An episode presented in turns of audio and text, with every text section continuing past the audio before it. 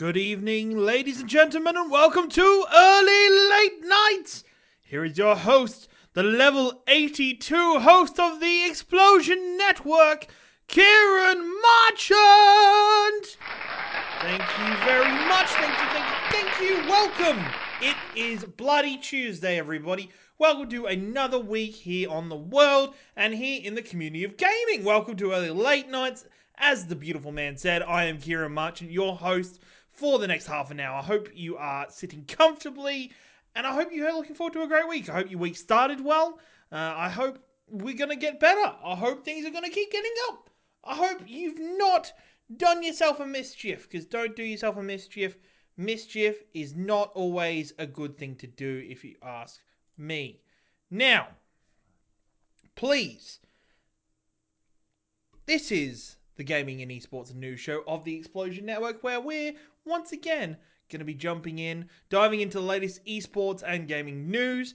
Um, I don't know if you saw it. QuakeCon was over the weekend and the end of last week. Uh, we had uh, a whole variety of things. Had a whole variety of bits and pieces. We had Doom Eternal uh, released. If you want to hear us talk more about Doom Eternal, um, more about Doom itself as a franchise, please check out Platinum Explosion, which came out this this afternoon. Uh, as I made my return to the podcast, we break that down. We go through that all. So I won't waste your time here. Go go check that out. It's a pretty fantastic show. But once again, we had more Quake Champions. That's that fucking esports beta that's going to be in the scene for the next 20 years, apparently, even though it's been in beta this entire time. But hey, who who really knows? Who knows at all?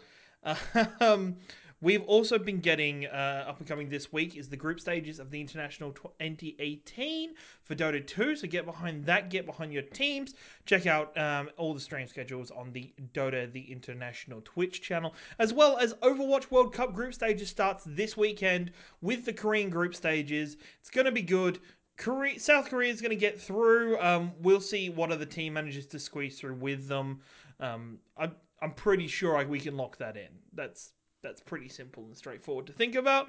Uh, and also, I hope you've not been playing games all day. I, well, maybe you have. I hope you've got some rest in. World of Warcraft Battle for Azeroth came out today, and at 10 o'clock tonight, you will get access to Walking Dead Season 4, Clementine's final season. And I hope you have fun with that. I hope that is a fantastic experience just for you. But that's what we're here for. We're here to talk about some great news. I've got the latest news on Fallout 76 from QuakeCon. We've got uh, going to have a bit of a chat about the Walking Dead trophies for season four. I'm going to be getting the hype up for what inspires you in D&D and when you're creating characters or writing or creating anything for your games, as well as the tidbit of the show. We're going to be discussing Ninja. We're going to be talking about Ninja and some recent drama that's been happening around his stream that we are sure to get, you know, get deep into. There's probably going to be some different opinions based on mine, but we're gonna I'm gonna have my say as I do on this fantastic show. Let's jump right in. Let's go. What we've got to do, what we've got to talk about. Fallout 76. This game has burst onto the scene. It burst out a little bit before E3 because it was spoiled. We had this whole bunch of excitement. There's Todd Howard came out and did a whole big speech on it in the, during the Bethesda show. And, you know, we're in a good place. We're in a very good position for this game. So it was fantastic to see there was a panel at QuakeCon uh, featuring Todd Howard himself, Chris Mayer, and Jeff Gardner, who are all uh, working members on the Fallout 76 game. Um, they had a lot of interesting things to talk about, and I think it cleared up a couple questions that people had about the game, about playing the game, um, and I'm quite I'm excited to see what exactly happens. Um, but it it's gonna be good. It's gonna be really good. Um, they discussed PvP, and I talked about PvP last week when I did my hype piece for Fallout 76. Um, it was very interesting to see the, um, the the take they're having on it. So pretty much, you're going to be in the same world, well, the same server as other players. PvP will be kicked off if you shoot at another player. You'll only do, uh, I think it's something like 25% damage to that player But if the other player chooses to fire back, both weapons will then be given full damage, uh, and you'll be able to fight it out and duke it out. But if you do not fire back, it does not engage full PvP mode. The other player can continue to shoot at you until if they until they kill you. Um, but they become a uh, wanted, like a murderer. They become like a, a, wanted person. And on the server, they start, they get marked down. Everybody can see them on the minimap. And there is a big reward for anybody who wants to go and kill them which is fantastic. Todd Howard went on to continue about the PvP, saying how bal- the balancing works. You don't drop your loot when you die, you drop something called junk, which is the resource you use to build your bases. So if you want to go grab the junk that you've dropped, maybe the other person's left it, it's up to you really to go do that. But we all know about PvP camping nowadays, thanks to World of Warcraft.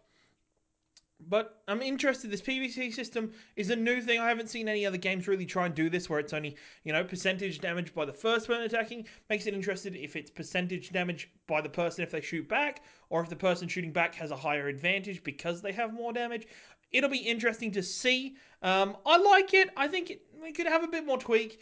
I, I, I like the idea of having PvP server PvE. You can completely opt out of the PvP though. Um, as Todd mentioned, you can totally say no, I don't want anything to do that.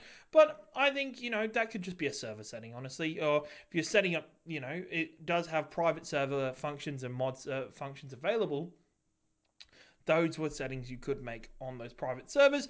They haven't mentioned exactly what uh, restrictions are going to be on private servers. I hope not none. Um, but Hey, we'll wait and see what they try and do to get you in the public realms. They also talked about leveling. Leveling um, has had a pretty much a big rehaul, a big rework since what we know of in um, the normal Fallout games. You know, the normal Fallout games, you get points to go towards your perks. Um, you you go you level up your you know your strength, your charisma. You do your stats, and then you can pick perks based off that and level up perks. So this time, um, you actually you get to level up and you get like a special like spec pack, and you you know you level up, you get to put your points in your special, and then you start getting your perks. And the perks are completely interchangeable; they're not locked in. You can swap and change perks at any time on the fly. This means there's going to be a lot more specialization and specking throughout the entire game. If you're going to be more aggressive, you're going to be getting into PvP, or you're going to be fighting mobs, you will then be able to put in your damage dealing perks.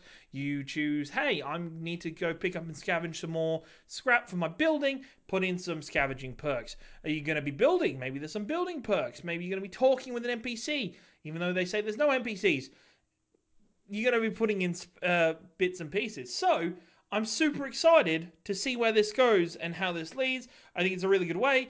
Putting this out there straight away. Hey, don't worry about it. These aren't going to be purchasable. There's going to be no microtransactions. Don't worry about it. I already somebody saw somebody who had a misconception online saying, "Oh, this is how they get microtransactions into the game." That's not the case at all. They're not going to be. You're not going to be able to buy these packs. You're not going to be able to um, you know, purchase them to boost your character. The only way you're going to get the packs is by leveling up and getting the different perk packs. So the game looks like it's going to have a level cap of level 50, but you can continue leveling beyond that um, to get more perk packs. A lot like in WoW, when you level up and you get advantages. Even though your level number doesn't change, you still fill up the XP bar. It's pretty straightforward nowadays for any kind of MMO or leveling type system for a multiplayer game. Um, mutations can happen at random. So, based on the amount of radiation you are being affected by, um, or the situation that you're in, your character can undergo different mutations.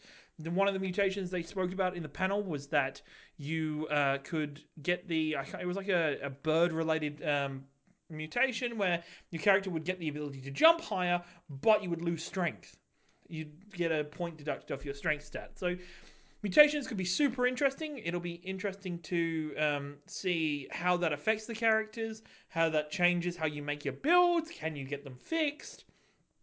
I hope so, because there's probably some really shitty mutations out there that you don't want. Dylan in the chat said brought up the mutant sloths that we saw in the E3 demo. Uh, fuck that noise. It did look scary as fuck, but you know, we'll take it on together as friends. And it brings up an interesting point um, with Fallout 76 about Bethesda and crossplay. Bethesda is a, a company that is already pushing the envelope. We spoke about this on Platinum Explosion, pushing the envelope, trying to pressure Sony into putting crossplay in the game. And I really hope this push, or I really hope that Sony really thinks about this, even though it's just with the card game. But hey, what are you going to do about it? We don't know. But I hope so because at the minute I'm facing the decision, as most people probably are, of do you play this game on console? Do you play this game on PC? I'm probably going to buy it twice. But hey, I, I, I never know. You don't know. But I'll probably end up buying on PlayStation so we can hang out in the Explosion Network, bring you great streams, great contests. But yeah, yeah, yeah, we'll find out. What are your feelings about Fallout 76? Please let me know in the chat or in the comments because um, I'm super excited for the game. It looks fantastic. I was really glad to see the news come out of QuakeCon about this. So we'll we'll get more and more of this as we get closer to its release date. But let's move on. So I love D&D and I haven't had much to talk about. I've missed D&D this week. Um, we didn't run a session due to other commitments by the players, which led to me being on Platinum Explosion, which was, you know, it was a win-win kind of situation there. But what I want to talk about is inspiration. As a DM, I draw on my inspiration quite a bit to get um, my world started, to influence characters, to to give me ideas on how to build a story. And I want to talk about what inspires you. Like what what what do you look to for inspiration when you're building your world, when you're building the game? Because I look at a couple different places. My inspirations come from, as it shows in the picture for audio listeners, Lord of the Rings. I'm a massive Tolkien fan. I really enjoy his writing style. And uh, what got me started on this was an article on Kotaku about George R. R. Martin, how he had recently said in an interview that the reason that he is so comfortable killing off characters now was that when he was a boy and read Lord of the Rings for the first time, the death of Gandalf, spoilers, you've had time. You've had time, people. I'm not. No, that that doesn't count anymore. It's not spoiler. The death of Gandalf in the early stages of the book um, rattled him as a kid that he couldn't believe that this powerful character could die, and then you know from that moment on it got tense. Anything was on the line, and that influenced him. That changed the way he wrote things in the future, and that led us to the bloodbath that is Game of Thrones, where any character could die at any given moment. But that is how one thing influences, but you can draw off lots of things. So I draw off the Eragon book series, the Inheritance Cycle. We've got um, Critical Role, the D and D board uh, gaming. I've got Skyrim. I've got all of the Elder Scrolls games. But and what I love is the fact that I've I play these and it kind of just stores it all away in the back of my head to kind of be like, this was really awesome. I fucking love this section. This character, awesome. This guild, really cool. This group of people, this character trait, this city setting, everything about those characters builds in me and assists me with making a game and making a world for D&D. And that's what's currently happening for Theldon. I've drawn off these different settings to build my own setting and craft what I want in a world. And I think it's absolute I really love it and I really I I hope to ask you to use your inspirations to build things. Your games and your designs, your passion, even if you're designing a video game, use your inspirations to draw from. Use them. It's okay, but don't go too far. What I say is a game I played recently. The DM built his own world, built well not his own world. He used the setting of the Forgotten Realms, but he thanks Dylan. Dylan said he's inspired by me. Thanks, bud. Um, but he really loved a book series, so he took elements from the book, and then all of a sudden, characters from that book started appearing. Changed a little bit, renamed maybe, but pretty much the same. The plot points of the book were brought into it. And then it just. You can use elements of it, use sections and sacrifices and pieces from it, but don't copy it. Don't bring it into, don't rehash it. Because the only thing, one thing happened, we brought a new character, a new player in, new player sat down and went, wait a minute, I know some of these characters. Like, what the what the hell's going on? And it was explained. Oh, Steve, you know this this character. He this player is drawing from drawing from this book he loves, and he's like, oh, I've read that book. I've read all the whole series. I love them, and it's like, you instantly have a problem with you know players knowing too much. You have problems with. Are we talking about plagiarism? Not directly, but good point there, Dylan. Good point. Not directly. Don't plagiarize. Use inspiration in your work. You, you know, take pieces. Look at fuck. I I love Frodo. No, I don't love Frodo. Fuck. Fuck Frodo. Right. Don't even get me started on Frodo and Samwise. Fucking don't. But Aragorn. Take Aragorn. What do we love about Aragorn? Let's take those traits. Pop and let's put them over here in our new character. And we twist it and we change it, you know, and we form our own little character out of it. But you use that inspiration. Don't go too far. Don't do what a lot of fans are doing, sadly, for Critical Role, which is I saw Critical Role and they did this on the show. We're gonna do this in my game now. and it's just you don't want you don't want the whole game to become an in joke. You're wanting your players to feel like this is their story. This is their tale, not just a rip-off of somebody else's. What are your inspirations? Let me know in the chat. Let me know on the social medias. Because, you know, it's pretty fantastic. It is a pretty great place to look for inspiration. Look for inspiration in inspiration, people. Holy crap! That's where we're up to in life. Let's move on to the third topic nice and quickly because we we touched on this yesterday in Platinum Explosion, um, but The Walking Dead season four it's out tonight, ten o'clock Australian Eastern Standard Time. Grab it. I believe Dylan's going to be streaming it.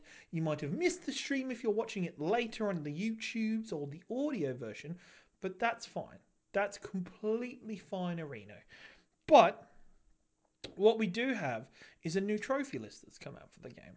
And unlike if you've ever played or got the trophies or achievements or the Steam achieves for this game, for any you know Walking Dead game, any Telltale game, nine times out of ten it is finish chapter one, finish chapter two, finish chapter three, and it's instant. It's an instant platinum. It's an instant thousand achievement game as well. You really, you know, they're so easy and simple but this time around, they've gone, Telltale have gone, they've put in collectibles, they've put in missable trophies, they've uh, done it. And we talked about this a little bit. But the interesting thing was, I was like, this is awesome. This is really cool. I'm glad. And I think we are all pretty positive on Explosion Network. You know, this is really good. Ashley's just said trophy talk on ELN. Yes. Um, this is really good. This is positive. There's a change. And then I looked on Twitter today and there's people bitching. There's so many people whinging about this trophy guide saying, oh, this is a crap trophy guide. There's missable trophies, there's there's collectibles, and then there's these uh these there's no chapter select for the game. It's like I'm just I'm confused. Okay, I understand chapter select could make going back for the Missable trophies a pain in the butt. You might need to play the game through twice. Maybe. Play through once and a bad Dylan impression. I was not going for Dylan then. I would have said the word YOLO a little bit there as trying to describe a color. But we've got bits and pieces coming together here and I really like it. I like that there's collectibles. Yes, I don't like the idea that, you know, as we discussed yesterday, I don't like that it might mean replaying the game. Maybe I'd have to wait for it to do it if I decide to do this trophy list because go back in the future. Go go back, give it give me 6 months and then I'll go back and play because I'm going to be really sad at the end of this game if what happens happens or what could happen if I lose Clementine, shit's going down people. But for now we're at this point. People need to decide what the F they want. What do you want from a trophy guide? Do you want an easy platinum? Do you want hard? I understand that, sure, chapter select could make it simpler to go back for trophies, but that's not what Telltale's building the game for. They're not building the game so you can go and get the trophies super easily. That's a secondary. The first and primary factor of this game is to tell a story. Ta da! We're telling a story. We're trying to give you closure on Clementine's story, no matter how that comes. You know, we're trying to build that in and incorporate that in you know in the mode and life is strange has the photo mode so you can go back and grab the photos from the section of the game that you missed cool awesome but what i'm saying is that don't treat this game and it- for its trophy list a celebrate its trophy list that they're trying to do something with the list for once. B play the game first because you love the game or play the game because you want to play the story. Do that. Enjoy the game. Enjoy the story. Say goodbye to to clementine. My poor clementine. Say goodbye to her. Take the time you know maybe by the end of episode 5 telltale goes back and puts in a chapter select i can't imagine it's that hard but play the game play the story have some fun well don't have some fun probably cry a lot of tears I know, I know I will. now, let's get to a serious part of the show. I've got a serious tidbit. I normally get the serious shit out of the way, but this one's kind of big. I'm like, uh, that's fine. Tidbit of the show. Um, I'm going to be talking about Ninja. Ninja is one of the biggest Twitch, streamers in the world, if not the biggest. He has broke records. He has had rappers on his stream. He likes to play the Fortnite and build the buildings with the wood and the foot. But he's recently been in the news for the drama. The twin Twinternet. Do I turn off now? no, you do not turn off now, Dylan. Um, you do not. Well, maybe you do, because my I, I'm not. I don't know how I take this, and Dylan watching can yell at me for all he wants.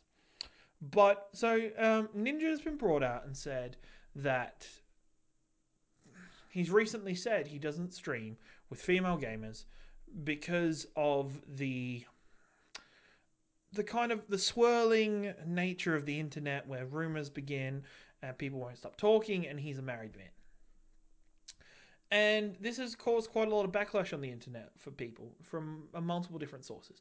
There is a article on Kotaku um, by Nathan. I can't remember his surname, but I will post the link of the article at the bottom and in the chat, um, responding to this about why Ninja should play with female gamers. But what I think is the problem here isn't the sexist nature of the comment.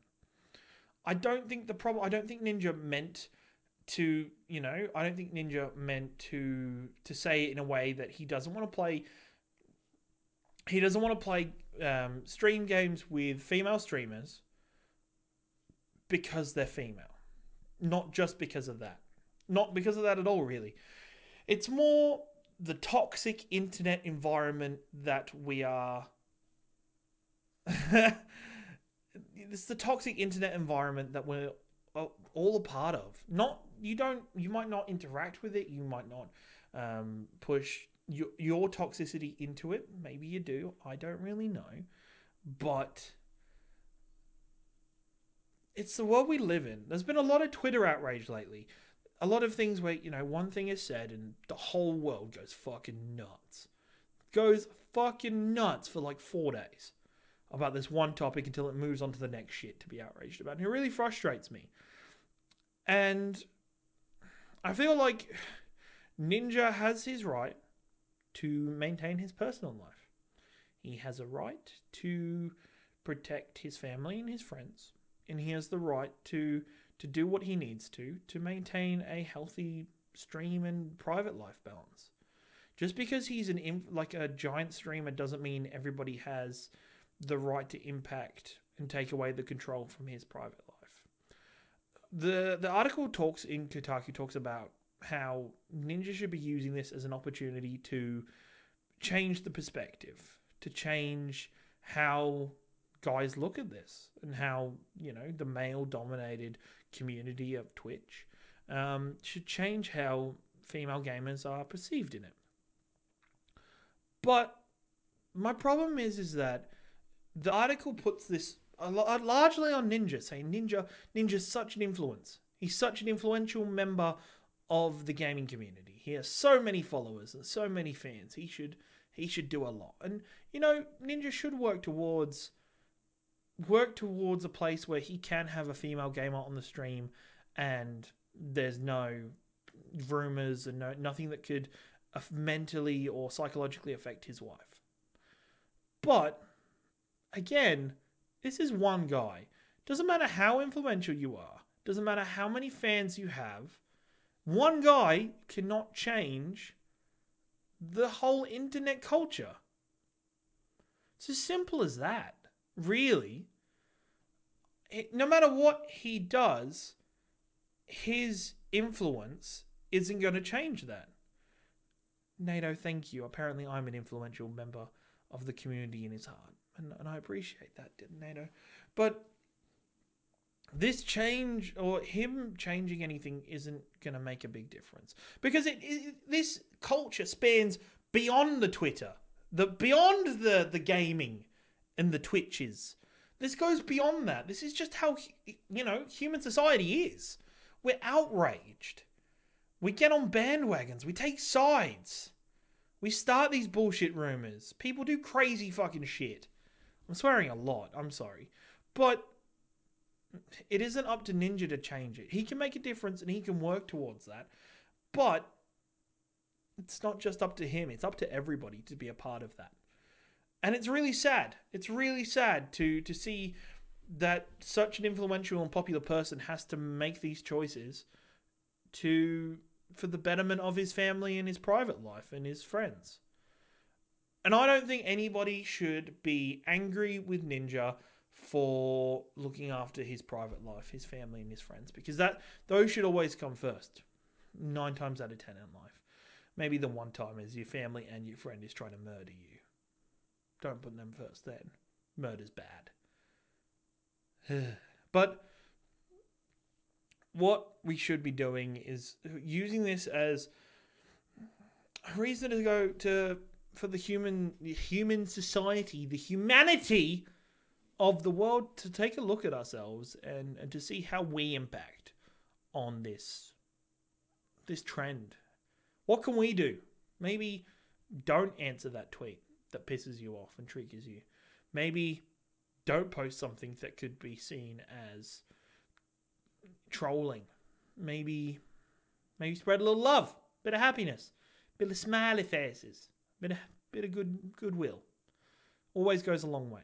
Keep that in mind the next time you go to post something on the Twitter, on the Facebooks, or on wherever you tend to lurk, including Reddit. Reddit is just a black pit of despair sometimes, and that's that's not on. But thanks to the mods there for trying their best. This has been episode 42 with that applause. Episode 42 of the Early Late Nights podcast with me, your host Kieran Marchant. Thank you very much for joining me. Normally this show is on 6:30 p.m. every Tuesday and every Friday right here on the Explosion Network, twitch.tv slash Explosion Network. Uh, but this Friday there won't be a show, sadly. I am out of action for social reasons, I'm going to say.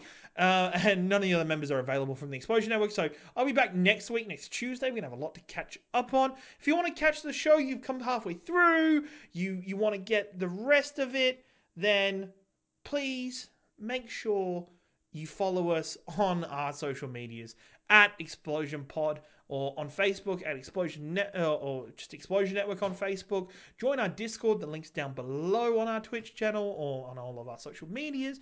And uh, if you missed the show, go to youtube.com slash explosion network at uh, 7 p.m on tomorrow on the wednesday and normally 7 p.m on saturday uh, where the show goes up as a vod as a whole vod whole voddy do you get to watch it back or if you want to just listen to my sweet, sweet voice through your ear holes, uh, go check out all good podcasting services because this will show up there. Thank you very much for joining me. Remember, if you're a streamer and you want to stream World of Warcraft this weekend because you're so pumped, look after yourself. It's it's gonna be a fun expansion, but you know nobody has, not everybody has to do 24 hour streams. You don't have to push yourself over the limit. Take naps, do smaller streams, do more streams, but just shorter. Just do like, you know, maybe a couple six hour streams throughout the day and take two hour blocks in between or whatever. Get some sleep. Look after yourself. The sun's a good thing. I hate the sun sometimes, but the sun is a good thing. Get some sunlight, get some fresh air, speak to your friends. Anywho, Thank you very much for joining me. I will see you once again, some point, maybe during the week or next week, wherever I turn up. I turn up in weird places, but thank you very much. Have a good night.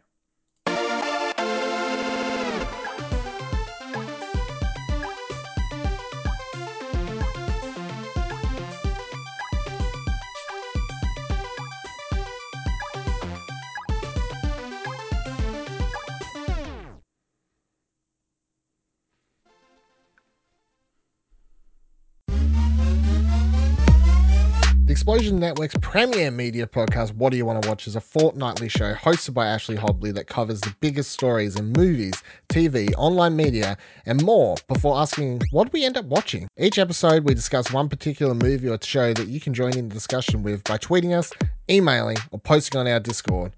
Subscribe now on Apple Podcasts or other podcasting services, or find the show at explosionnetwork.com.